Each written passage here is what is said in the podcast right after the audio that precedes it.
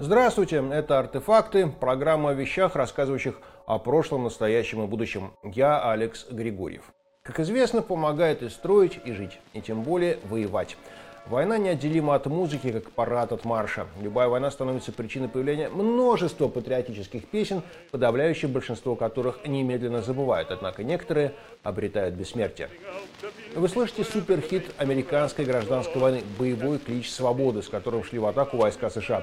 Президент Авраам Линкольн сказал ее автору, композитору Джорджу Руту, «Вы сделали больше, чем 100 генералов и тысячи ораторов». Первую мировую войну США вступили в апреле 1917 года, то есть через два с половиной года после ее начала. И тем не менее, за этот относительно короткий срок были сочинены более 35 тысяч патриотических песен. Примерно каждая пятая из них была издана в нот, вот как в этой. Благо, у большинства американских семей было пианино.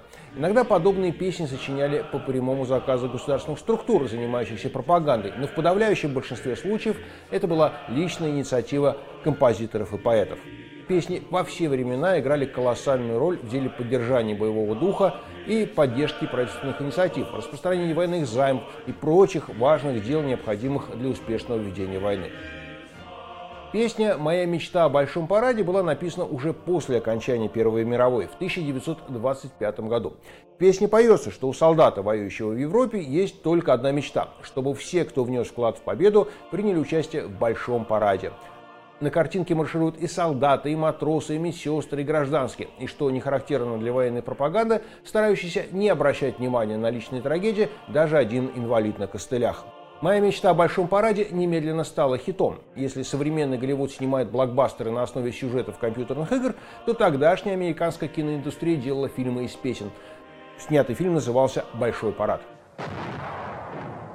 Во Вторую мировую войну традиция была продолжена. Первая песня новой войны в США была сочинена менее чем через неделю после атаки японцев на Перл-Харбор.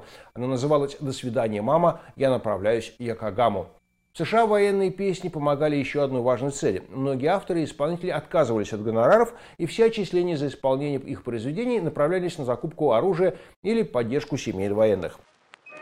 Это ноты песни «Снарядные ящики» будут доставлены вовремя, изданной в 1944 году. В ней поется о том, что, несмотря на все препоны, боеприпасы попадут на позиции. Обратите внимание на порядковый номер V1279. V – Виктори, победа. Это означает, что это 1279 песня, сочиненная на победную тему. Эту песню сочинил еще в 1908 году генерал Эдмунд Грубер, сделавший карьеру артиллериста. В 1956 эта песня стала одной из официальных песен армии США. Обе песни по сей день исполняют американские военные оркестры. Это были «Артефакты» и Алекс Григорьев. До свидания.